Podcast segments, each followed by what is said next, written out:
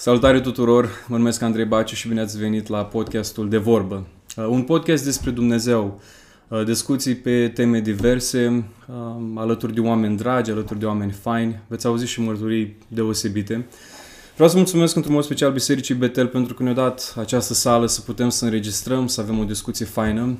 Um, aș dori să spun înainte de acest episod că pentru mine este o zi specială pentru că astăzi este ziua de naștere a mamei mele. Uh, nu vreau să trec uh, peste lucrul ăsta. De ce?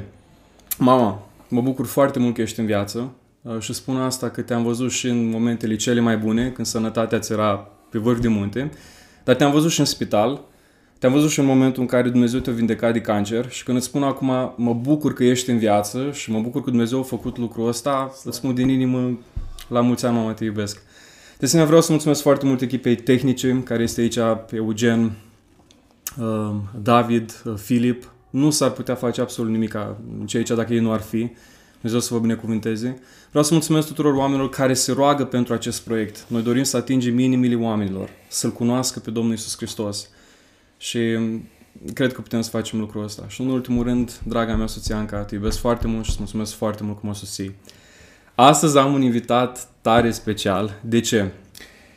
Uh, am visat să-l întâlnesc odată doar să dau mâna cu el, doar să fac o poză cu el. Și Dumnezeu nostru este atât de mare încât astăzi a făcut să fie la al doilea episod din podcastul de vorbă. L-am ca invitat pe Ghiță Ignat sau Ursul Carpatin. Bine ai venit! Ghiță Ignat. Domnul să te binecuvânteze. Amin. Și pe voi la fel. Și cum... lucrarea care o faceți aici. Ce faci, cum ești și cum te simți? Bun, bine, mulțumesc. Mulțumesc de Dumnezeu, m-am simțit bine aici la voi la Betel. M-am bucurat să văd un așa mare grup de, de tineri interesați de, de scriptură, interesați de, de Domnul Isus și pentru mine e încurajator, pentru că circul mult prin țară și ajung pe multe biserici și de regulă găsesc biserici care unde în general, să plâng cei care conduc de faptul că tinerii nu mai cochetează cu, mm. cu biserica, nu mai cochetează cu, cu, cu timpul de, de închinare, de, de, de slujire, de slujbă și de predică și așa mai departe. Și, în schimb, aici la Betel am, am, văzut, am văzut o chestie faină, un grup mare de tineri adunați. Sigur, uh, m-am bucurat mult. M-am bucurat să pot să... Aici e casa lui Dumnezeu, cum spune și Betel știi, uh-huh. Casa Domnului. Înainte de a intra în pâine, uh, ghiță, da. vreau să spun două lucruri. În primul rând îmi place foarte mult sportul și în al doilea rând îmi plac foarte mult urșii. Și să explic de ce. Vin dintr-o familie cu tradiție în sport. Okay. Tatăl meu a fost, uh, fost fotbalist de performanță, a jucat okay. la Poliaș în vremea de aur și când era în vârful carierei, tocmai atunci Dumnezeu l-a chemat să fie păstor. Și ăștia din lume îi spun așa, băi, ai nebunit, ai fai, mai bani și așa mai da, departe. Da, da. Și atunci au zis că, băi, voi puteți să-mi spuneți nebun, dar nebun pentru Hristos. Da. Și am trăit cu un tată care l-a iubit pe Dumnezeu și acum slujește cu niște orfani. Poate odată da, să mă care ar fi foarte fain. Și mi-a rămas chestia asta, mă întreba de cineva, ești trist că tatăl tău nu a devenit vedeta aia în fotbal? Și de obicei dau răspunsul ăsta, dacă tatăl meu ar fi devenit vedeta aia în fotbal, poate eu astăzi nu mă mai nășteam. Da. Dar mai bine să am un om care nu-i cunoscut de lume și care îl iubește pe Dumnezeu și îl cunoaște pe Dumnezeu decât invers. Da, da, garantat, 100%. Da, uh, fratele meu este și el luptător. și asta da, am vrut să spun okay. acum la episod. Okay. E campion european la uh, lupti vietnamezi Vovienam Vedvodao. Okay. Și asta e partea cu tradiția sportului. Dar îmi plac urșii de ce? De când am fost mic, mă uitam la desene animate cu urși și credeam că urșii smart, dar blânzi. Până când am ajuns la grădina zoologică și am văzut ursul, frumos, mare, așa. Și mama spune, nu te du la cușca lui. Uh, și am zis, da. Eram mic, mă duc la cușca lui și era în vremea aia României, știi, când erau gratele foarte așa, eram foarte schijă și puteam să intru la urs. Da. Trec de primul gard, ajung la al doilea și pentru o fracțiune de secundă, ursul fiind foarte rapid, își bagă mâna printre grate și când să-mi dea o labă, atunci mă trage mama mea imediat. Băi, mi-a venit un avion de la mama, deci mi-a dat o palmă din aia, din, mi-a scos totul din cap. Și de atunci când văd urși, deci tot timpul știu că trebuie să schimb direcția, dacă văd un film cu un urs, schimb canalul. Dar astăzi am în față un urs, dacă îmi dai voie să spun așa, care a fost îmblânzit de Duhul Sfânt un urs pe care dragostea lui Dumnezeu l-a cucerit Și știu că nu-ți place să spun ursul carpatin, dar ăsta e trecutul tău și văd că Dumnezeu te-a schimbat. Și hai să intrăm direct în pâine. Ghiță, spune-ne, te rog frumos, de unde te-a scos Dumnezeu? Spune-ne despre trecutul tău, toate detaliile, vreau să te lăs să vorbești tot ceea ce ai pe inimă. Da, da, ce să spun între ei? Uh, trăiesc astăzi o viață nouă. Uh, nu fac lucrul ăsta, nu, nu, nu fac de curând. Sunt ani de zile de când Dumnezeu a făcut uh, transformarea asta în, uh, în viața mea. Sunt, uh, sunt bucuros, sunt fericit. Dumnezeu, întâlnirea personală cu Isus Hristos, despre care am vorbit și tinerilor astăzi, a adus nu stabilitate, practic a, a, a, pus, a pus înapoi familia mea, a pus înapoi viața mea. Practic, m-a, m-a, exact așa cum spune Scriptura, am fost născut din nou. Ce fain. Am fost născut din nou eu, am fost născută din nou familia noastră, uh, toate lucrurile în momentul în care ne-am aruncat în brațele Domnului Isus Hristos, acum 9 ani de zile, toate lucrurile s-au făcut noi. Așa cum spune, cum spune Scriptura. Toate lucrurile s-au făcut noi. Dumnezeu, din temelie, a reabilitat viața mea, viața soției mele, viața noastră de familie. Oricine este în Hristos este o făptură O făptură nouă. Cele vechi s-au dus. S-au dus, toate da. lucrurile sunt noi. Toate lucrurile sunt noi, exact. Uh, Toate lucrurile au fost făcute noi de Dumnezeu. Și cred că singurul care poate să facă lucrurile astea uh, e Iisus Hristos, Domnul. De aceea încurajez pe cei mai mulți, um, în special pe tineri, să caute să cunoască pe Iisus Hristos ca Domn și Mântuitor personal. Să, să, să dezvolte acea relație personală, doar El și Domnul. Pentru că există relația asta uh, e, e facilă, e la, la îndemâna noastră, Dumnezeu a lăsat lucrurile în așa fel încât noi să putem să accesăm această relație. Fără de care la, uh, în Evanghelia după Ioan, capitolul 3, Domnul Iisus se întâlnește cu Nicodim și știm că Nicodim uh, fariseu, da, învățat, știa toate pe din afară, toate alea. Preot, mă rog, ce era el acolo, la un moment dat Domnul Iisus îi spune uh, trebuie să te naști din nou. Da, am vorbit și seara asta chiar. Ținând cont de faptul că el știa legile, ținând cont de Cunoștea faptul că era absolut tot, respectat, tot, era tot, bogat, tot, tot. toți îl Moral, cunoșteau. băiat bun, om uh, cum Nu da la trebuie nimeni în societate, cap. Nu da la nimeni în cap, bravo. Și Domnul Iisus spune, trebuie să te naști și mai spune o dată, nu te mira că ți-am spus. Trebuie, să, Trebuie naști să vă nașteți din nou, astfel îi cu neputință să intrați în Împărăția Lui Dumnezeu. Da? Și oricare om normal la cap care crede că există un Dumnezeu pe pământul ăsta, trebuie să-și pună următoarea întrebare. Sunt eu un om născut din nou? Fără de care naștere nu pot intra în Împărăția Lui Dumnezeu? Nu, e logic. E logic. Dacă ne facem o strategie pe termen foarte scurt, s-ar putea să nu luăm în calcul veșnicia. Dar dacă îți faci o strategie și ești om cu scaun la casă, faci o strategie pe termen nu? mediu și lung, te gândești că la un moment dat viața asta se va termina. Și vei sta, așa cum spune Scriptura, vei sta înaintea scaunului de judecată al Lui Dumnezeu gol și dezbrăcat. Și nu va fi nimeni să te apere. Nimeni, nimeni, nimeni. De ce ar avea nevoie Sigur. unul din asta, cum, cum ești tu, făcut, nu știu ce înălțime ai, dar ești mare. De ce ar avea nevoie de cineva ca tine să fie apărat? Pentru că, vezi tu, Andrei, înaintea lui Dumnezeu nu sare în vedere fața omului, nu sare în vedere mărimea omului, nu sare în vedere eh, câți bani a avut, eh, câte relații a avut, ce funcție a avut, da? Uh, Nu sare în vedere nimic din ceea ce el a fost sau a reprezentat pe pământul ăsta. Ce sare în vedere este dacă el a experimentat nașterea din nou, dacă s-a împăcat cu Dumnezeu prin Iisus Hristos, câtă vreme a fost în viață. Și am aflat lucrurile astea ani de zile în urmă, la un moment dat am realizat că trăiam în păcat, trăiam ca orice om, uh, uh, duceam o viață uh, de sportiv pe de o parte, pe de altă parte. cu Scuză-mă, pentru cei care nu cunosc, ce gen de sport ai făcut? Am Unde ai practicat pornit? luptele greco-romane, am început la, la, Wrestling-ul 12, la actual, 12 practic. ani. Nu? Nu? nu e wrestling-ul ăsta care îl vezi pe, în America. Nu, nu, nu, da, uh, lupte la sol. Greco-Roman wrestling, cum ar veni, da, lupte greco-romane. Uh, e sport olimpic, sport olimpic. Ok. Uh, wrestling-ul ăsta care vedem noi la televizor, cu care se aruncă pe acolo, ăla Da, e e show. un pic fake, da. Uh, cam jumate fake, zic așa. Uh, am practicat mai mulți ani, am ieșit de mai multe ori campionul național al României, campion internațional, am fost selecționat în echipa națională, Apoi am practicat luptele în cușcă, artele marțiale mixte, MMA-ul. Acolo am uh, obținut și acolo mai multe victorii, fără nicio înfrângere. Am practicat sambo, un sport foarte dur, artele marțiale rusești, mm. foarte, foarte dur și am ajuns uh, până acolo încât să, să ies medaliat la, la nivel european.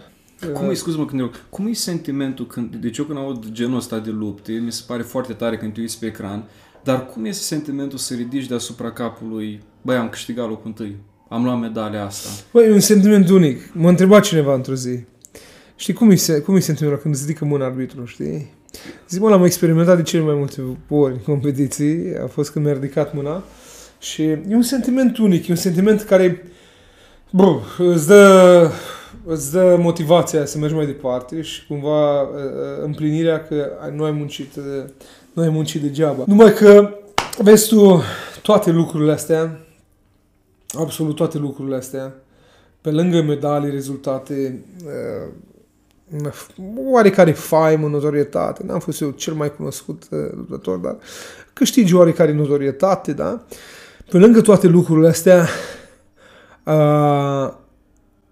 bani, distracții, nu știu, mașini scumpe, pun, nu, toate chestiile astea. Cam vin la pachet când faci performanță și când te învârți într-o anumită lume, știi? Și ai ajuns și în America. Asta am, am și în America, am stat o perioadă acolo, m-am antrenat cu cei mai buni.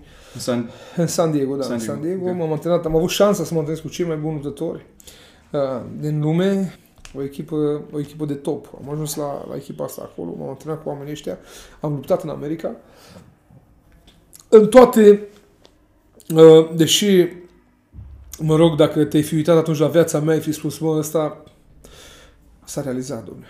Da. Știi? Financiar, familie, familie, scutare, business, sală, luptător. Din când în când pe la televizor, prin ziare. Ai avut totul la picioare. Domnule, era o viață cu un confort foarte sporit, totul la picioare. Mă rog, eram, eram la apogeu, să zic așa. Uh, mă pregăteam pentru, pentru a semna cu ăștia de la UFC. Aveam la un moment dat șase meciuri câștigate fără nicio înfrângere. Trebuia să mă duc undeva în 8-9 meciuri ca să semnez cu ei. Deci mai aveam, eram la 2-3 meciuri să semnez cu UFC-ul la momentul ăla. Uh, ăsta mi-era targetul, ținta. Doar că pe drumul ăsta și în goana asta după trofei, după bani, după faimă, după confort, după bunăstare, am pierdut din vedere cel mai esențial lucru, știi? Și anume relația cu Dumnezeu. Am, mm. Da, am pierdut din vedere faptul că, uh, mă rog, există un Dumnezeu și că uh, fără El toate lucrurile astea, ele sunt bune. Dumnezeu e pentru performanță. Eu nu aș mai încuraja astăzi tinerii să înceapă un sport uh, de contact de violent. Pentru că cred că locul unui copil al Dumnezeu, a unui om care își dorește și vrea să-și trăiască viața după ce este scris în Scriptură, nu este într-un ring. Sunt sporturi mai puțin violente și cred că Dumnezeu nu are nicio problemă să alergi, să ridici greutăți, să joci anumite uh, jocuri sau să practici anumite sporturi, dar care nu includ violență. Într-un mod premeditat, într-un mod... Deci tu te antrenezi da? Ca, să ca să-l bați spre la măr, înțelegi? Da. Să-i umfli capul așa, deci te pregătești luni de zile și scopul tău să intri acolo și să-l deformezi, să faci capul așa cât, da? Ori, din punctul meu de vedere, nu e, nu e ok. Nu e ok, cel puțin în dreptul meu, Dumnezeu mi-a, mi-a vorbit destul de clar. Despre... Bun. Și erai în momentul în care erai pe cale să semnezi cu FCO. Ăsta, repet, este un vis mare. Nu oricine ajunge în stadiul mm, respectiv. Da, da. Adică toate lucrurile ai... astea arătau, aveam toate ingredientele, nu m-ar fi putut opri absolut, absolut nimic. Doar că în tot amalgamul ăsta duceam o viață, trăiam o viață, viață păcătoasă, o viață în desfrâu și în păcat. Și la un moment dat Dumnezeu a pus, a pus stop. Mm. A pus stop. Uh, la momentul ăla, mă rog, eram din care afară de frustrat și supărat și nu știu ce, însă... Deși, scuze-mă, deși aveai bani, faimă, respectat, da, televizor... Da, tot ce trebuie, tot, tot, tot, tot. Cu toate astea, uh, așa, așa cum am zis, dacă s-ar fi uitat cineva la, la mine, ar fi spus, bă, wow. Dar, în același timp, în, în inima mea era praf totul, înăuntru meu eram, eram praf, eram distrus. Și mintea și inima, relația de familie. Totul era pe marginea propastiei, tot absolut. Tot, tot, tot, tot. tot. Deci toată viața de huzur pe care o duceam și Mhm. toate acele lucruri mă împingeau către un dezastru iminent și definitiv, probabil, dacă Dumnezeu nu s-ar fi îndurat. Da? Deci eram pe marginea propastiei. Și ce s-a întâmplat atunci în momentul ăla în care În Dumnezeu a momentul pus- ăla, Dumnezeu s-a îndurat, am fost arestat. Interesant. pentru- Dumnezeu s-a pentru- îndurat. și- Da, da, pentru că a fost, a fost mâna lui, pentru că am fost luat din, din confortul meu, din tot ceea ce, mă rog, uh, micul meu univers care îl creasem acolo și aruncat într-un arest, într-un beci. N-am fost neapărat șocat de condițiile de acolo, pentru că, mă rog, am crescut, n-am, n-am crescut în puf. Dar uh, am fost așa oarecum șocat de uh, reacția celor apropiați, prietenii, cei care, la care aveam așteptări în momentele alea, știi? Mulți dintre ei mi-au închis, mi-au închis ușa în nas și pentru mine a fost un șoc. Și a fost o... Pe mine m-a durut mult. Eu am investit mult în prietenii, nu știu cum sunt alții, dar eu am investit, am crezut în prietenii. Cred și acum. Sunt un pic mai selectiv, dar... uh, Cred că ai înțeles, scuze mă, dar cred că ai înțeles atunci versetul ăla blestemat este omul care își Așa, pune cred în nădejdea în om. Binecuvântat e cel care își pune nădejdea în Domnul. Sau care se încrede în Domnul. Da, noi nădejdea în oameni ne punem oricum ar fi, dar versetul ăla spune blestemat este omul care își pune nădejdea în om și se depărtează Corect, de Domnul. corect. Aici e problema. Că, uh, sigur, avem relații uh, de prietenie și de frăție și de ce vreți și în ziua de azi și ne punem nădejdea în Și oameni. Dumnezeu vrea lucrul ăsta să avem. Da, dar nu ne depărtăm de Dumnezeu. Ori atunci nu aveam nicio treabă cu Dumnezeu, încrederea mea era în oameni, oamenii mi-au spulberat, încrederea asta mi-a fost dată peste cap și atunci am, am efectiv am, am rămas așa perplex, n-am avut cuvinte. A fost momentul în care, acolo în pușcărie, fiind a fost vizitat de un evanghelist, care mi-a adus două cărți cu două mărturii și practic de acolo a început totul. Ce ce Am- evanghelist ai A întâlnit? început. Uh, fratele Vasile Tofan, de la Galați. Dumnealui a evangelizat mult în penitenciare și Dumnezeu l-a folosit mult în, uh, în dreptul meu. Uh, Mi-a vestit de multe ori Evanghelia și, mă rog, a făcut multe eforturi să constant să, să vină să vestească Evanghelia. Uh, Tot Dumnealui a văzut la televizor ce s-a întâmplat și a, a, venit, a venit și m-a vizitat a, a primit o carte cu mărturia unui fost sportiv de performanță care a fost bodyguard, apoi a, a intrat în pușcărie și acolo a cunoscut și el pe Dumnezeu. Am fost marcat de mărturia asta. Am fost, de aia încurajez pe toți cei care, dacă au o experiență personală cu Dumnezeu, prin Iisus Hristos, să-și scrie mărturiile, să le pună pe YouTube, să le pună pe, pe Facebook. Nu știi ce inimă are Dumnezeu pregătită să fie impactată de mărturia Fac ta. aici o paranteză. Da. Cam așa a apărut podcastul ăsta. În urmă cu ani de zile și ani de an, tatăl meu fiind păstor, merg în diverse locuri cu el Da. și aud mărturiile oamenilor. Și ce mi se pare interesant este că astăzi trăim într-o lume în care, nu știu, parcă oamenii nu mai au răbdare să asculte, știi? Sau nu. Era o vreme la biserică în care stăteam și vedeam pe cineva în față și îmi plăcea că vorbea 10-20 de minute să-și spună doar mărturia lui, știi? Și eu cred că, de exemplu, prin mărturia ta, habar n-am ce suflet poate să audă chestia asta și să întoarcă la Dumnezeu. Și Sigur. sunt exact de aceeași uh, părere ca și tine. Sigur, nu doar, uh, mă rog, nu vorbim aici de mișcarea pentecostală sau de mișcarea evanghelică în general, vorbim de biserica primară, Da. biserica de după Domnul Isus imediat, Mhm. da? care în felul ăsta a crescut, Da? prin Mărturii. mărturiile personale. Începând cu Pavel, care se duce la Damas și spune, bă, uite ce mi s-a întâmplat pe drum, da? Că el imediat după ce, după ce ajunge acolo, mă rog, uh, e botezat și începe să vestească Evanghelia și sunt sigur că își punea mărturia, că mărturia personală are un impact, un impact extraordinar. Dar n-ai, n-ai cum să nu spui în momentul în care, știi cum zicea odată Paul Washer foarte faimei, când te, te-ai întâlnit cu tirul, n-are cum să nu se vadă că te-ai întâlnit, îți- sunt anumite semne. Da, Și în momentul în care a fost o transformare radicală în viața ta, tu te-ai întors la Hristos, o trebuie să spui mai departe. Da, numai decât. Numai decât. Uh, Eu uh, nu exagerez dacă aș spune că trăiesc pentru lucrul ăsta. Știi? Nu știu, uh, pentru mine motivații uh, care întrece orice fel de, de, de imaginație. Adică nu știu ce ar putea sau în ce fel ar putea cineva să mă, să mă motiveze să fac un lucru la fel de puternic cum a făcut Dumnezeu să, să mărturisesc pe el și să vestesc Evanghelia. Cum te-a motivat Dumnezeu să vestești Evanghelia în închisoare? Pentru că am auzit la un interviu o chestie foarte interesantă. Eu nu știu cum e la Institutul Teologic, dar eu acolo cam asta am făcut. Ai zis la un moment dat că evangelizai în fiecare zi. Da, e interesant că în închisoare, după ce perioada în care mă rog acolo în arest, uh, m-am prăbușit și am avut acel faliment personal, pentru că fără un faliment personal e greu să-L cunoști pe Hristos. E nevoie, El e o persoană, Mm-hmm. da? Uh, E o persoană reală, e o persoană care vine să locuiască în inima ta, în tine, da? Dar dacă nu găsești o inimă pregătită, o inimă golită de eu, care ești tu, care sunt realizările tale, care sunt banii tăi, care sunt relațiile tale, funcția ta și așa mai departe, uh, atunci el nu are loc. Nu are loc. N-a, Dumnezeu nu are loc în inima unui om mândru, în inima unui om care e, a tot s-a desfăcut și nu are. De regulă, Dumnezeu vine și se așează în inimile oamenilor care de regulă falimentează. Și cum zicea că Galaten 2 cu 20 am fost răsănit împreună cu Hristos și trebuie Da. dar nu mai trebuie ci Hristos trăiește și Trăiește viață. în mine. Asta mi se pare fantastic. Pentru că, așa cum, cum ți-am zis, fără, fără, fără un faliment, fără, fără o golire a eului, nu e, e, e cu neputință, din punctul meu de vedere. Și acolo, în arestul acela, s-a produs această golire. Am experimentat acest faliment.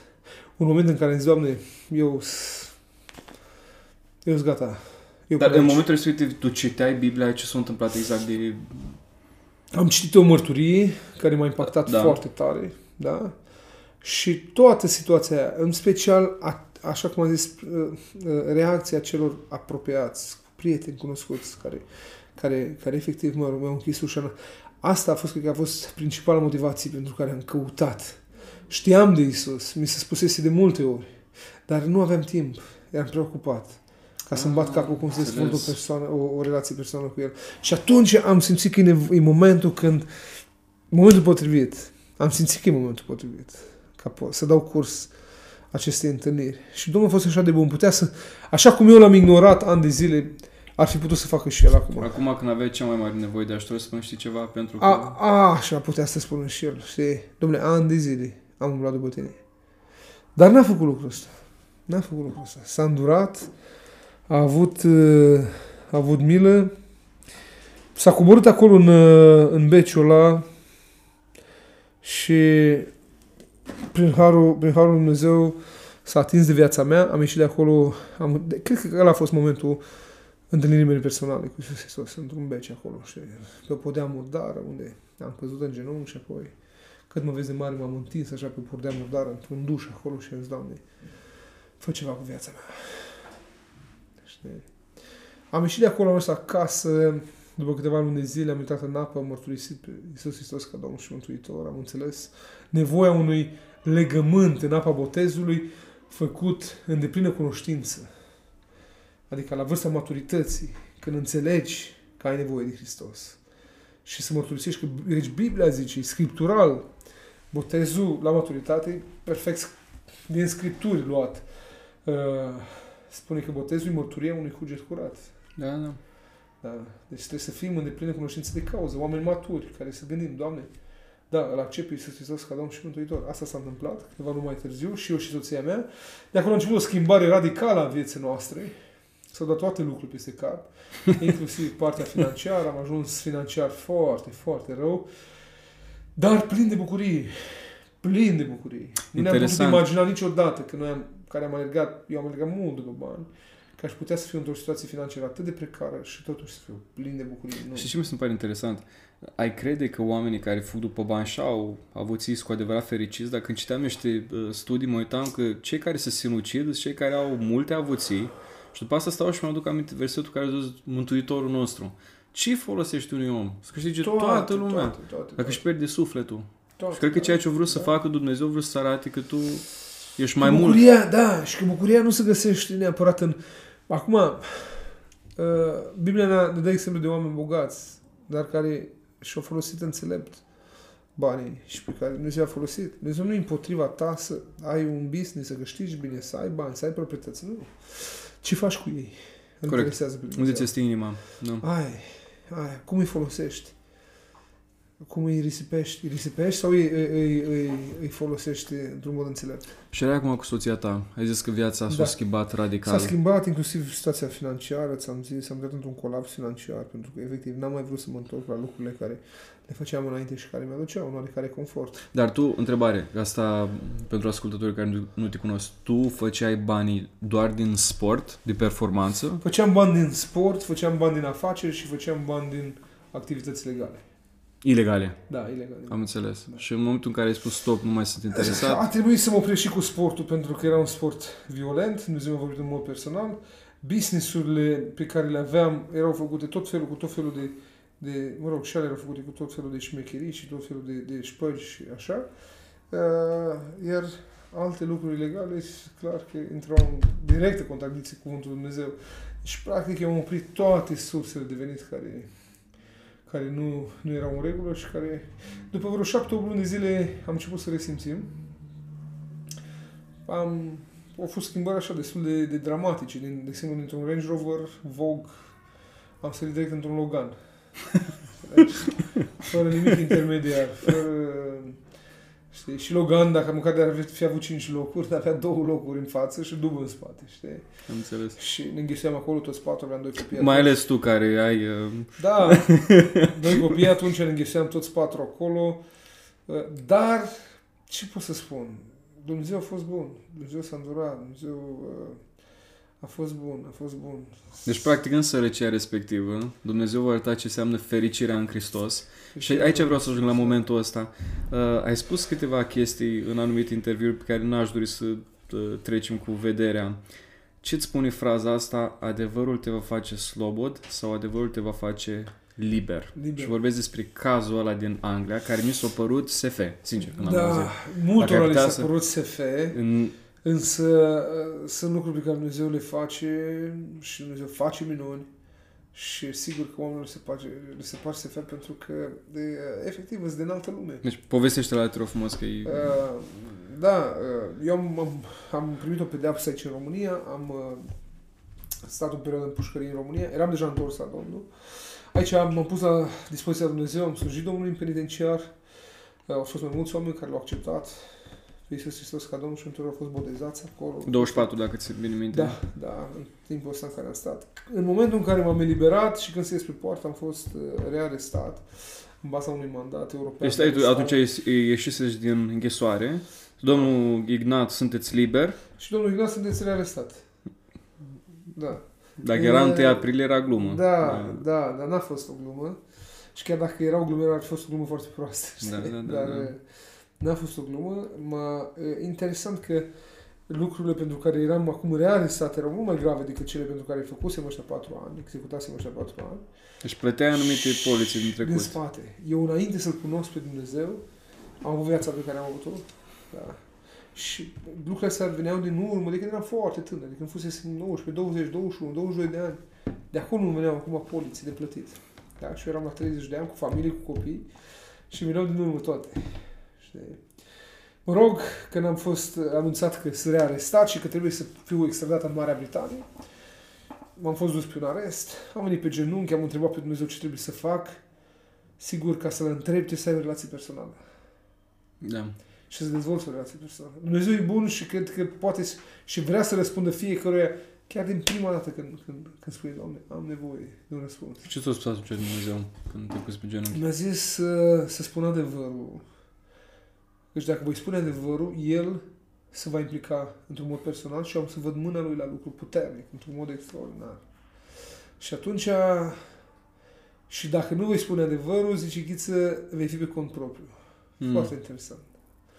Am fost dus în Anglia, m-au dus o escortă specială de la Suceava la Otopeni, de acolo pus într-un avion, patru ofițeri britanici de la Interpol m-au așteptat acolo, m-au încătușat, m-au pus într-un avion.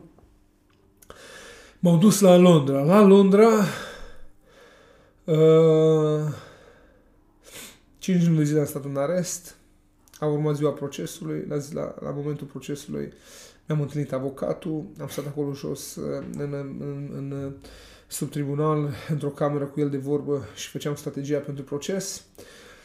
Uh, zice, foarte interesant, zice că lucrurile sunt foarte simple, zice. Hmm. Lucrurile sunt foarte simple. Ți-ai dorit, deci dacă ai fi în situația asta, să spună că, băi, ai nu știu câți ani de făcut în Ce închisoare? vorbești, ce vorbești. Să auzi avocatul că zice lucrurile sunt simple. Deja ți iau Tu vii cu inima cât un purce. Știam că a, avusesem doi care fusese condamnați în asta cu mulți ani în urmă fusese prinși, că eu am 10 ani de zile am fost pe fugă, pe goană. Și au fost prinși uh, și au fusese condamnați unul 8 și unul 10 ani. Mm. Mă gândeam, pf, eu sub 10 ani nu așteptam, da, să, să Ah, primesc. bine, Și avocatul spune, mai e simplu, s-ar putea să scape. Și zic, wow, ce, ce de făcut? Și zice, fii atent aici, nu sunt martori, nu aia, nu au cu ce să te condamne.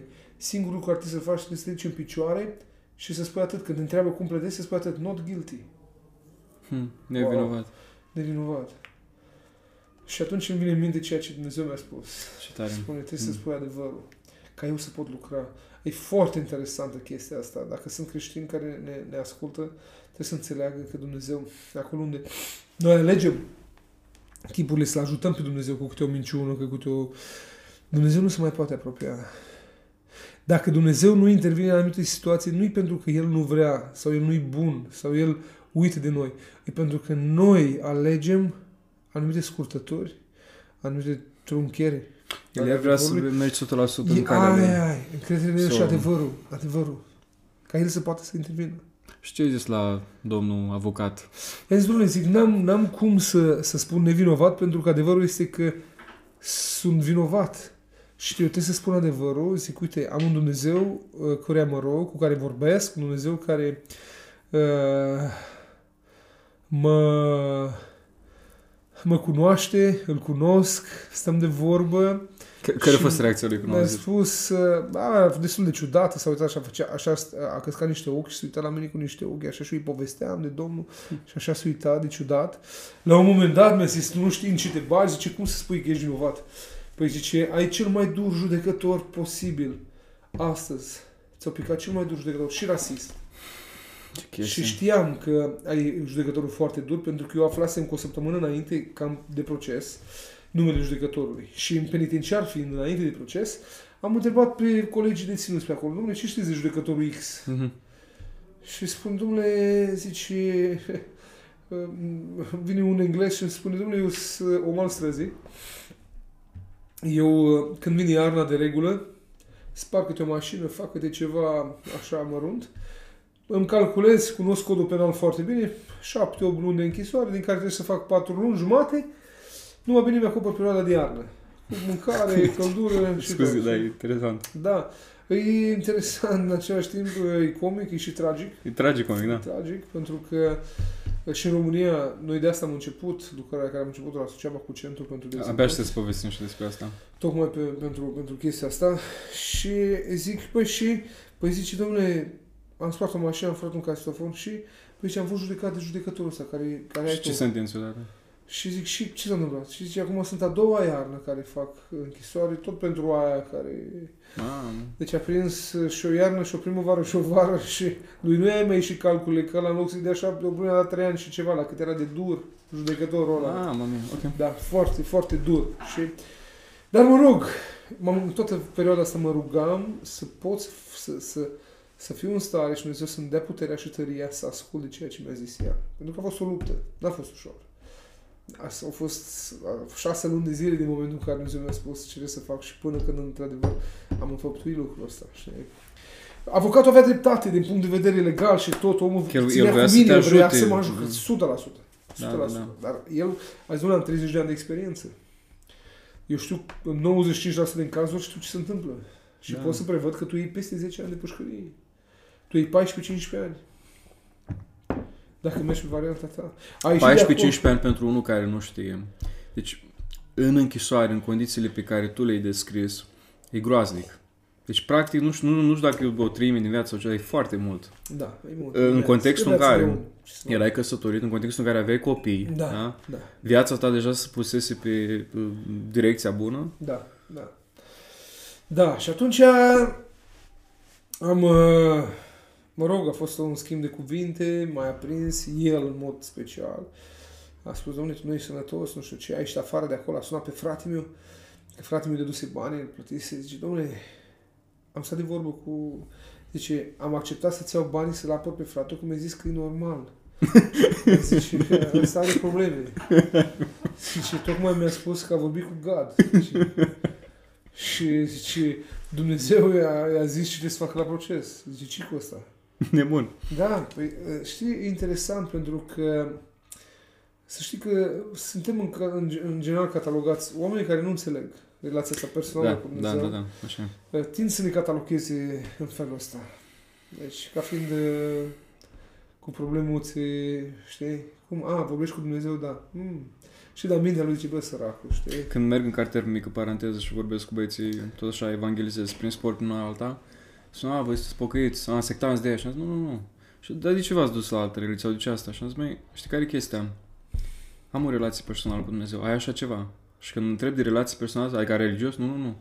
Uh, citești cuvântul ca să-L cunoști pe Dumnezeu, citești cuvântul ca să zici ce-a făcut Domnul Iisus Hristos și o, o simplă întrebare pun. Cum știi că ești iertat? Nu știu. Pas, următoarea întrebare. Cum știi că poți să ajungi în cer? N-am dat în cap la nimeni. Și totul legat de fapte, fapte. Chiar astăzi citeam din Romani și văd o inima apostolului Pavel care spune, dragilor, numai pe baza credinței în Iisus Hristos noi suntem justificați. Și asta, a, asta e, deci relația personală pe care tu o aveai cu Dumnezeu, avocatul respectiv a zis că băi, Nu putea să înțeleagă, nu putea să înțeleagă. Am venit înapoi, m-a pus să semnez un document, cum că nu vreau să-l ascult și că vreau să pledez cum eu am ales. Da, scuze el era român sau britanic? Nu, britanic. Ah, ok. Englez. Uh, am semnat acel document. Uh, se temea că dacă cumva voi lua o pedeapsă foarte mare să nu dau în judecată că nu m-a apărat bine, știi? Și să justifici eu. Ah, și tu ai zis că nu. Dar am zis, domnule, nu există așa ceva. E, lasă că nu știu ce. Ha, știam că am un judecător dur în ziua respectivă. Nu se putea amâna procesul, nu se putea face absolut nimic. M-am dus în celulă, m-am rugat, am zis, Doamne, un om cu inimă de piatră, te rog să transform inima. Și m-am dus sus în sala de tribunal, am intrat acolo, o sală mare, judecătorul în față, procurorul în stânga, avocatul în dreapta, într-o parte familia mea, mai mulți studenți de la drept care erau aduși acolo ca să... Deci cred că tremur ca varga când intri într-o sală din asta care... Nu neapărat. Nu neapărat. A, bine, tu erai cu Dumnezeu, deci nu era problemă. Știai nu că e neapărat, în... Nu neapărat, eram în mâna lui Dumnezeu. Om, Da, da, da, da, da. da. E o diferență. Mare diferență, da. Și, mă rog, am, uh, am uh, fost ridicat în picioare de către judecător, m-a întrebat cum mă numesc, m-a identificat, practic. Și la un moment dat începe să mă întrebe, cum pledez? Primul, aveam șase capete de acuzare. Zic guilty. Al doilea, guilty. Al treilea, guilty. Al patrulea, guilty. Am spus guilty și m-am așezat jos și am fost inundat de o pace și de o liniște extraordinar de mare. Putea atunci, putea să, să nu știu ce să facă, să mă împuște, să fac orice. Nu mă interesa. Știam că am făcut ceea ce Dumnezeu mi-a spus să fac. Și de asta aveai pace. Plin de pace. Am zis, Doamne, am făcut ce mi-ai cerut, slăvit să fim. Am reușit, am biruit, am dus lucrul la luni de zile și în sfârșit am reușit să Și uh, ca, pledez. care a fost reacția, chiar sunt curios, la, dacă l-ai văzut la față, care a fost reacția judecătorului când ai zis chestia Da, asta? judecătorul s-a uitat surprins, Ah. da, chiar a ridicat capul de acolo, se uita așa, nu venea parcă cumva să creadă. Procurorul se freca pe mâini de bucurie. Pentru că îi ușurai practic ușor, treaba. Da, gata, s-a terminat. Da. Cineva a recunoscut, gata, sănătate pentru el, nu mai ai muncă. Spui, ești vinovat, gata, să termină, mă trebuie să dovedească nimic. Mă trebuie să muncească, nu mai nimic. Și... Uh, mă rog, în momentul ăla, a- ju- uh, judecătorul zis, domnule, azi dăm sentința. Ne pregătim de proces. Pac, au deschis laptopurile, că acolo au sistemul informatic, totul pe laptop. Și, Și mă acum așteptam, acum SF-ul. mă așteptam, am zis, doamne, de acum tu, e m- totul e în mâna ta. A început procesul, îi spune, domnul procuror, începeți cu acuzarea, începe procurorul să citească de pe laptop, acuză, acuză, acuză, la un moment dat judecătorul îl oprește și spune un lucru foarte interesant, zice, vă rog să vă opriți, că zice, Zice, am o problemă la laptopul meu, zice, nu pot să urmăresc dosarul odată cu dumneavoastră, nu pot să merg odată cu dumneavoastră prin dosar. Uh, O pagină o văd, două nu. Ceva se întâmplă. Mi-au dispărut câteva fișiere din dosarul domnului Ignat. S-au uitat toți așa, au ridicat din număr. A luat judecătorul telefonul de pe birou, a sunat la it în spate, probabil. Mhm. Zice, 5 minute revin. Scoate mufa la laptop, îl ia sub braț, pleacă. se duce în spate, revine după jumătate de oră și s-a rezolvat. Pune mufa înapoi și domnul procuror continuați că am rezolvat problema. Continuă procurorul, acuză, acuză, acuză, după încă vreo 10 minute, parcă acum am judecător și a luat ochelarii jos, a șters la ochi, a oprit ședința, zice, îmi pare foarte rău și a cerut iertare de la toți, zice, cred că astăzi nu vom putea continua. Și toată lumea a rămas mască, inclusiv avocatul meu, care cum era cu spatele la mine, cu fața către judecător, s-a întors așa cu, cu o privire de om speriat. Mai târziu mi-a mărturisit, a zis, domnule, am apărat niște români, hackeri. și prin cap mi-a trecut următorul gând. Ghiță a pus un hacker de să se saboteze laptopul la judecător. Deci omul mi-a mărturisit mai târziu. Da? Asta s-a gândit. Nimic altceva. Și mă rog, n-a fost cazul, da? Laptopul judecătorului s-a, s-a defectat în timpul procesului. în felul ăsta Dumnezeu a lucrat și am putut să alegem o altă dată, la vreo 3 săptămâni după data acestui proces, și să primim un alt judecător. Da? Uh, Dar scuze-mă, lucrul ăsta era imposibil din punct de vedere tehnic. Am auzit că a zis la un moment dat că în, în câțiva ani de zile era imposibil să șteargă. Sigur. Asta nu se Eu, poate- uh, când judecătorul până la urmă, mă rog, o dat o altă dată și când mă duceam către Duba care trebuia să mă duc la penitenciar, îl întreb pe... Asta s-a întâmplat pe 18 decembrie 2017 și mi-a dat termen pe 9 ianuarie 2018. Și îl întreb pe gardianul care mă ducea, că m-a legat, mi-a pus cătuș și m-a legat cu un lanț de el și efectiv te trage de un lanț. Și zic, domnule, zic, ați fost prezent aici azi, da. Zic, ați văzut ce s-a întâmplat cu laptopul ăla? Hmm. Da. Zic, domnule, care ar fi fost, ar vreau și eu să știu așa pentru mine, ce șansă ar fi fost ca taman astăzi la procesul meu să strici pe laptopul la judecătorul ăsta. Zic, cam de câte ori să strică laptopul aici la Da. judecător la voi, știi? O dată, de două ori, de trei ori, de cinci ori pe lună, de două ori pe săptămână. Care e frecvența cu Ca care să se vezi exact, detectează? Da, da. să, să înțeleg, mă, care ar fi fost șansa. Se uită la mine și zâmbește și zice, de șase ani lucrez aici. Niciodată n-am văzut întâmplându-se lucrul ăsta. Și am zis, wow. Avocatul mi-a zis de 30 de ani de când lucrez eu așa ceva n-am văzut, nici când s-a, când s-a implementat sistemul informatic și internetul în curți, în anii 90, zice, așa ceva eu n-am văzut, să se defecteze calculatorul judecătorului. Sigur că a fost mâna lui Dumnezeu, am intrat uh, pe 9 ianuarie în curte din nou, am intrat pe mâna unui judecător, senior judge, un om la cel mai înalt nivel de judecător, un om care s-a uitat prin tot dosarul, parcă acum îl văd, avea o față blândă, s-a uitat prin tot dosarul, s-a uitat, a ascultat procurorul, a ascultat avocatul și ca și concluzii înainte să dea sentința zice am în fața mea două persoane. Da. Și tot s-a uitat așa, pentru că eram singur în spatele cuștii alea de sticlă, geamul la gros. Zice, o persoană care a făcut fapte de rele, zice. Ne este prezentat aici, în dosar, pe laptop tot, da? în 2007. Și o altă persoană care a venit să plătească pentru persoana care a făcut faptele rele. Care stă în Mm, fața ce noastră. fain, ce fain. Și zice, domnul Ignat zice, care stă astăzi în fața noastră, e un alt om. Nu mai e ăla din 2007. Zice, eu prefer să-l condamn pe ăsta care stă în fața mea și nu pe ăla pe care îl găsesc scris în documente. Și am zis, wow, Doamne, îți mulțumesc. Am uh, rămas surprins de bunătatea lui Dumnezeu și felul în care Dumnezeu a făcut lucrurile. Omul ăsta m-a condamnat la minimul de pedeapsă, 5 ani. Nu putea să dea mai puțin de 5. M-a condamnat la 5 ani cu executare. Uh, interesant că acolo în Anglia judecătorii au posibilitatea, dar nu e o regulă, au posibilitatea să tai între 5 și 33% din pedeapsa finală Interesant. a oricăruia, da, în funcție de cum consideră dumnealor că te-ai comportat în timpul procesului.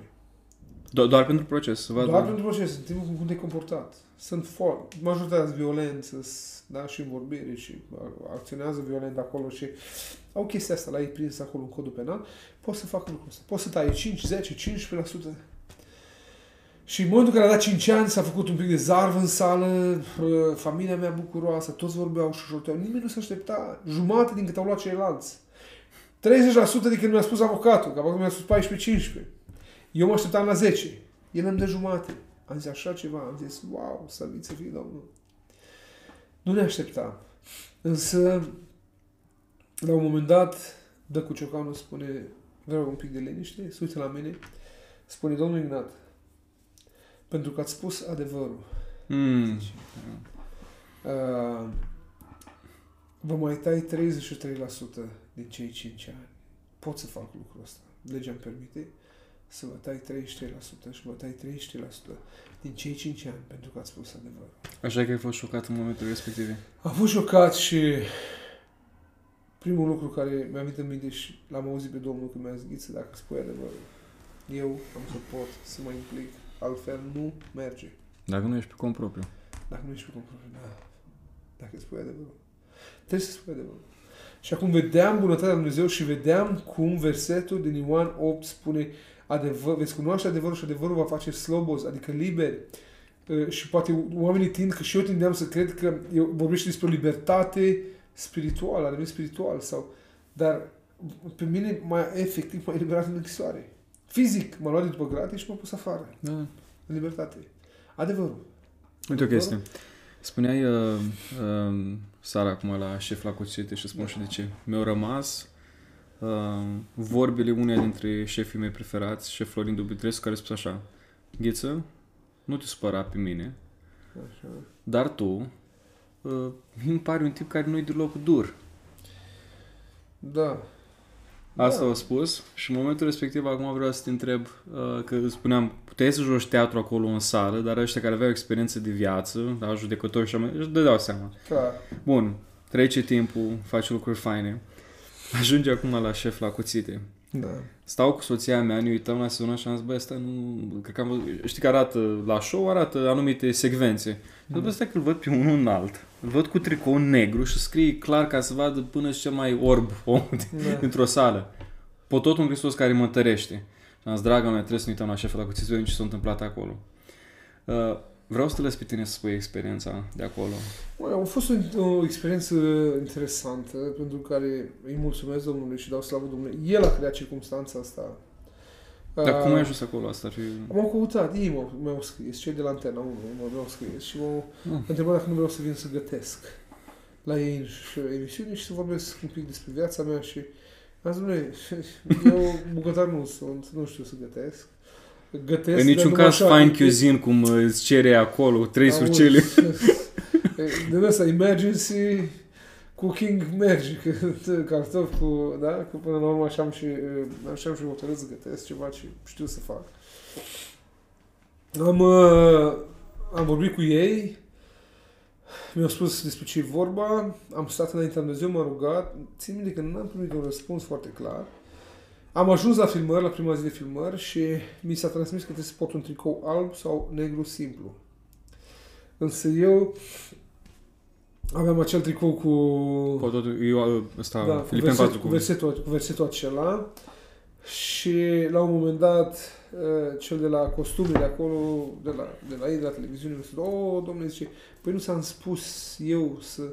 Zic, domnule, ăsta e singurul tricou care l-am și mă gândeam în inima mea, Doamne, dacă mă refuză, mă urc mașină și plec acasă. Dacă nu mă lasă să intru cu versetul ăsta, înseamnă că nu-i voia ta să... Să fiu aici. Să fiu aici, da. Și s-a uitat, cu tare, am mai vorbit la telefon cu cineva, căuta pe acolo cu un tricou, să zic, domnule, degeaba cauți, că nu îmi găsești mărimea mea, că tricou. Eu abia găsesc un tricou. Să... Dar știi care e culmea, culmea, în paranteză? Mi se pare foarte ciudat să-ți uh, impună să nu porți un tricou cu un verset. Când le vezi pe unele dezmățate că vin acolo cu un vin, da, nu, ideea, care ideea la ei era să nu porți, să nu ai brand pe tine, să nu facă reclamă mascată anumitor branduri. Tu aveai brand ceva pe tricou? Sigur, cel mai mare brand din univers A, bine. era acolo de, de școapă și scris. Însă ei nu l-au văzut ca pe un brand și până la urmă m-au acceptat. Am înțeles. Nu scrie nimic. Hugo, nu știu ce. A, pe asta spun, când da, mă gândeam da, Nike. Da, nu, nu, nu, nu, era un tricou simplu. Brandul era acolo. și până la urmă m-au lăsat să intru, să filmez așa. Am intrat și uite cum Dumnezeu creează circunstanțe și oportunități dacă inima noastră e sinceră și dacă căutăm sincer să slujim, Dumnezeu creează astfel de circunstanțe. A fost tot numai mâna Lui. Gândește că 2 milioane și ceva de oameni în seara respectivă. Da, da, asta spun cu vizualizări foarte mari. Da, și apoi uh, adunat Facebook cu bă, Insta, cu ce mai fost TikTok, uh, uh, YouTube și nu știu ce, să, să apropie de 3. Adică aproape 5 milioane de oameni. Într-un moment în care e greu să fie acceptat la oră de prime time, într-o emisiune atât de importantă, Adică cu atât de mulți... No, a, a fost mâna lui Dumnezeu, clar, că n-ar fi pus acolo. Da, e greu. Cineva m-a întrebat, domnule, câți bani ai plătit? Și zic, domnule, gândește că 5 secunde de reclamă în timpul emisiunii Șef la Cuțite, 80.000 de euro. 5 secunde. Fă calcul la 15 minute cât am vorbit eu și vezi cât, cât, cât am plătit. Eu care eram un Logano de două da. lumesc și ușa e închisă acolo, tu te uiți, că asta mi s-a părut foarte interesant, că n-arăta cadrul cu tine la față. Și băi, dar nu se poate să fii fratele respectiv. Bun, se deschide ușa și, deci, reacția șefilor a fost extraordinară. Deci, parcă l-ai văzut cum licad așa ochii când și tu ai făcut și te-ai da. plecat în fața lor. Da. Uh, au mâncat, s-au săturat au da. mâncat pe bune, deci asta pot să confirm. Când mulți mă întreb, chiar le vrea foame, am stat de dimineață până seara. Deci eu muncă asidu acolo pe platourile alea. Oamenii ăștia fac o, fac o, fac o, depun un efort De acasă pare foarte simplu. Foarte simplu, da. Că totul e comprimat în, într-o oră sau două de emisiune. De acolo sunt zile și zile de muncă. Și mi-era mie foame de... de, de Așa. Da.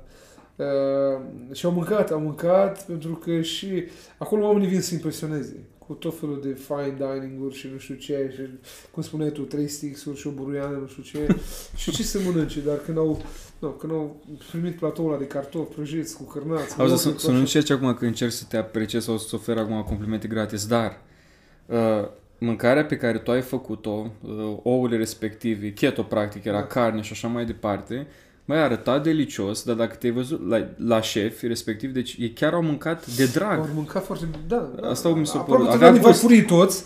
Uh, am primit mesaje de prin America, de prin Italia, din Australia, toți, domnule, încurge din gură, deci mi-ai făcut o poftă? Da, da, da, da, da. M-am dus nu știu câți kilometri să-mi iau cărnaze la un nu știu ce magazin în polonez, ca să... Da, ce să spun, uh, a fost o oportunitate, cred că fiecare creștin trebuie să evalueze în fiecare zi ce oportunități are să vestească Evanghelia.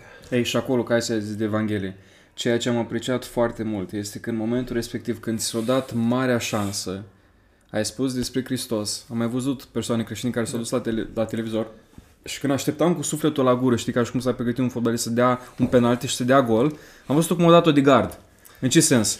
Văd pe cineva care, de exemplu, spune așa, Uh, zice intervievatorul, uh, și am văzut că vă declarați creștini. A, nu eu, uh, ceilalți spun. A, deci nu sunteți tare deci creștini? A, nu, noi suntem cu un mesaj pozitiv. Măi, în momentul respectiv, deci mi-am pierdut speranța în ăștia care ajung la televizor și am zis, Doamne, mă rog ca fratele ăsta care ajunge acolo să spună despre tine. Și cred că n-ai avut, n-ai avut voie să spui numele Isus, dar mi-a plăcut o chestie a zis, persoana asta de aici mi-a schimbat viața. Și asta da. am vrut să te întreb. Tu n-ai avut voie să spui cuvântul Isus sau de ce... Nu, nu. E o chestie care eu, uh, arătând așa, am crezut că e de ajuns. N-a fost de ajuns. E o chestie care, care personal o regret. Și am promis Domnului că o să mă revanșez. Dar eu ți-am vorbit despre Dumnezeu. Am vorbit despre Dumnezeu, o mai tăiat, ce drept, Știi? Dar eu ar fi trebuit să, să menționez mai des numele Isus. Asta e o chestie care meu, care, care mă rog, uh, cum îi zice un termen, care, mă rog, care... Regreți că n-ai spus asta? Regret că n-am spus mai des și mai des și mai des, ca să fii, să fii prins în... Uh, oricum, acolo n-a fost tot, am stat mult mai mult în platou. A, asta vreau să întreb, deci eu am urmărit 15 minute. Cât a durat toată intervievarea? intervievarea mult mai mult, cred că la spre 30 de minute. Iar la mine gândește că ei uh, mi-au dat 15 minute în contextul în care dacă tu uiți la ceilalți concurenți, nu trece nimeni de 7 minute. Da, deci ei au fost foarte interesați, practic, da, de ceea ce spuneai da, tu. A fost, ți-am zis, a fost mâna lui Dumnezeu și nu, nu mi-a interzis nimeni să spun numele Isus. Efectiv, am crezut că dacă de ajuns dacă arăt cu degetul și scrie Mare Hristos acolo, eu cred că mesajul de pe tricou a vorbit mai mult păi asta decât mărturia mea. Că... Mai mult decât mărturia mea. Bun, și treci de acolo, mergi mai departe și uh, șef Florin Dumitrescu spune în felul următor că Măi, tu chiar ne-ai făcut să mâncăm de drag, în sensul că nu prin fizicul tău uh, ne-ai determinat asta, că da, ei mănâncă da, înainte să te vadă și da, asta. Da. Dar, întrebare, mergi mai departe, ai cuțitul, mă gândesc la ea acasă, da, cuțitul da, respectiv. Da. Ce s-a întâmplat în culise? Că am văzut la un moment dat un cadru foarte scurt în care vorbeai cu câțiva oameni, erați pe, un scaun, pe câteva scaune. Uh-huh. Întrebare, ai avut atunci ocazia să vorbești despre Domnul Isus? Sigur. Și sigur. cum a fost Eu cred că fie, fiecare om... Acum știi cum oamenii te privesc ciudat, dar sămânța rămâne în inima lor. Aia. Mm. Datoria noastră este să aruncăm sămânța, spune Scriptura. Pe mine nu mă interesează neapărat reacția de moment, ci ceea ce va face Dumnezeu cu cuvântul pe care eu îl las în inima acelui om. Și dacă eu am ocazia să, să-i spun despre Dumnezeu, voi face lucrul ăsta așa. Le-ai spus, le spus șefilor despre Dumnezeu. Știu că mm. nu poți să vezi în inima omului să mai duc să nu poți să da. facă, dar care crezi că a fost, la cald, nu ce să vede pe sticlă, care crezi că a fost reacția lor când te-au auzit pe tine? Băi, arăți cum arăți, trecutul cum este, știi? Care crezi că a fost reacția lor în momentul în care au auzit Evanghelia? Au fost, au vrut nu să Nu știu ce să spun. Să știi că cu, cu, cu, cu Florin Dumitrescu m-am întâlnit uh, și după aia în culise, am mai, am mai schimbat câteva vorbe și uh, era așa oarecum marcat de mesaj, știi? O să nu e foarte interesant, domnule, zice cum, uh, cum te-a ajutat Dumnezeu și cum a schimbat câteva vorbe așa. A rămas plăcut impresionat. Mai ții legătura cu... Acum nu, dar uh, am intenționez să iau legătura cu el. Cu el în mod special. Mi-a picat la inima așa felul în care a venit după aia și a dat mâna cu mine și... A... E un tip așa foarte, foarte sensibil și... Da, mai sunt multe de discutat, dar aș dori să mai discutăm despre un subiect după care... Uh, da că timpul trece și tu ai alte lucruri de făcut și mulțumesc foarte mult că ți-ai făcut timp în contextul în care ai avut o conferință înainte. Odată ce te-ai întors la Hristos, odată ce Hristos a schimbat viața, nu te-a chemat să fii un spectator, ci te-a chemat să treci la treabă. Ce face acum uh, actualul Ghiță? În ce ești implicat? Care e misiunea? Care e lucrarea ta? Pentru ce putem să ne rugăm pentru tine? Uh, la momentul ăsta Ghiță are un business mm. uh, în parteneriat cu cineva, cu un, cu un, uh, cu un frate de credință. Uh, are un, conduce un ONG numit Fight for Freedom, prin care am dezvoltat două proiecte majore, mai multe proiecte, dar două majore. Unul, uh, o casă, uh, um, noi o numim Casa, Casa Libertății, uh-huh. așa.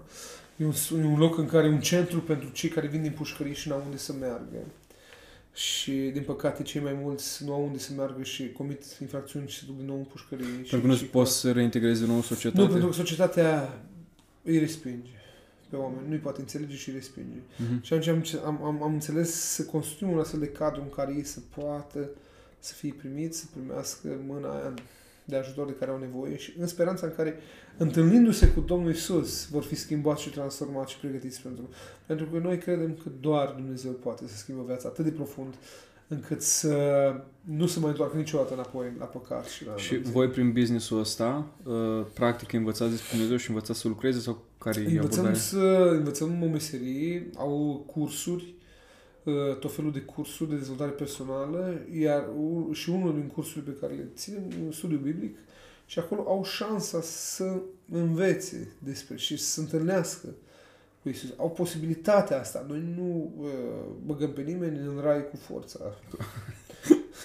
Noi efectiv le prezentăm uh, mă rog, ceea ce a făcut Dumnezeu în viețile noastre și cum Biblia a avut impact în în viața mea, cred că poate să aibă în viața fiecăruia și de aia încercăm să ajutăm. Sunt oameni care prind ideea, sunt oameni care nu prind. Pentru noi uh, e foarte important ca ei să fie reabilitați, să învețe o meserie, să iasă în societate și să facă ceea ce trebuie. Am Al doilea proiect e o casă, am numit-o Casa celor fără casă. Okay. O cantină pentru oamenii străzii în, lângă gara uh, de nord, uh, nu gara de nord, lângă gara Burdujeni din Suceava, unde hrănim undeva la 20, între 20 și 40 de persoane în mod constant în fiecare zi. Ah, okay. 7 zile pe săptămână și construim acolo un adăpost pentru ei, pentru perioada de iarnă, să muncește și multe alte proiecte, cu alimente, cu una, cu alta. Ne implicăm acolo unde simțim. Spre exemplu, Fight for Freedom a plătit recent școala pentru 8 tineri uh, aduși dintr-o zonă foarte săracă din țară și care să, acum sunt, sunt înscriși la un liceu din Suceava le-am plătit școala la un liceu uh, creștin, uh, le-am plătit școala, le-am plătit cazarea și, și masa și continuăm să-i susținem pe tineri. Deci te implici practic în viețile... În viețile oamenilor. Căutăm să avem impact. Dorim ca prin ceea ce facem să impactăm într-un mod pozitiv viețile celor din jurul nostru. Asta e practic scopul. Iță, mersi foarte mult. Uh, ultimele cuvinte. Gândește că am vrea să dau următorul cadru. Este cineva care acum vede pentru prima dată podcastul ăsta și vede ultimele secunde. De ce uh, pot tot un Hristos care mă întărește? Pentru că despărțiți de mine, zice Domnul Isus, nu puteți face nimic. Hmm. Și cred că asta e, asta e o, chestie, o chestiune pe care am învățat-o într-un mod personal în ani de zile. Tot ceea ce am făcut fără el s-a dovedit a fi uh, foc de pai, apoi tot ceea ce am clădit cu el împreună s-a dovedit a fi, avea, avea impact și a fi trainic și a face lucruri faine care fac diferența. Inclusiv, ți-am zis, inclusiv familia, felul în care Dumnezeu ne-a așezat familia. Uh, am o soție deosebită creștină Ce și fain, ea la ai, rândul ce fain. ei a început să încurajeze și uh, să vestească Evanghelia uh, femeilor și surorilor și uh, femeilor în general să încurajeze să avem patru prunci, patru băieți, Ah, mă mia. da, uh, Dumnezeu ne-a binecuvântat mult, mult, ne-a făcut mult bine. Și da, de asta pot tot un Hristos care mă întâlnește, pentru că despărțit de El nu putem face nimic. Eh, Domnul să te binecuvânteze, mulțumesc foarte mult. Și Da. pe voi. Um, dragi ascultători, um, ați auzit ce poate să facă Dumnezeu din viața unui om care se predă în totalitate lui. Mă rog, dacă ești acolo și nu cunoști pe Domnul Iisus Hristos, predă viața lui Hristos. Dumnezeu vrea să aibă o relație personală cu tine. Vă aștept la un nou episod uh, și rămâneți pe uh, De Vorbă Podcast. O seară frumoasă să aveți!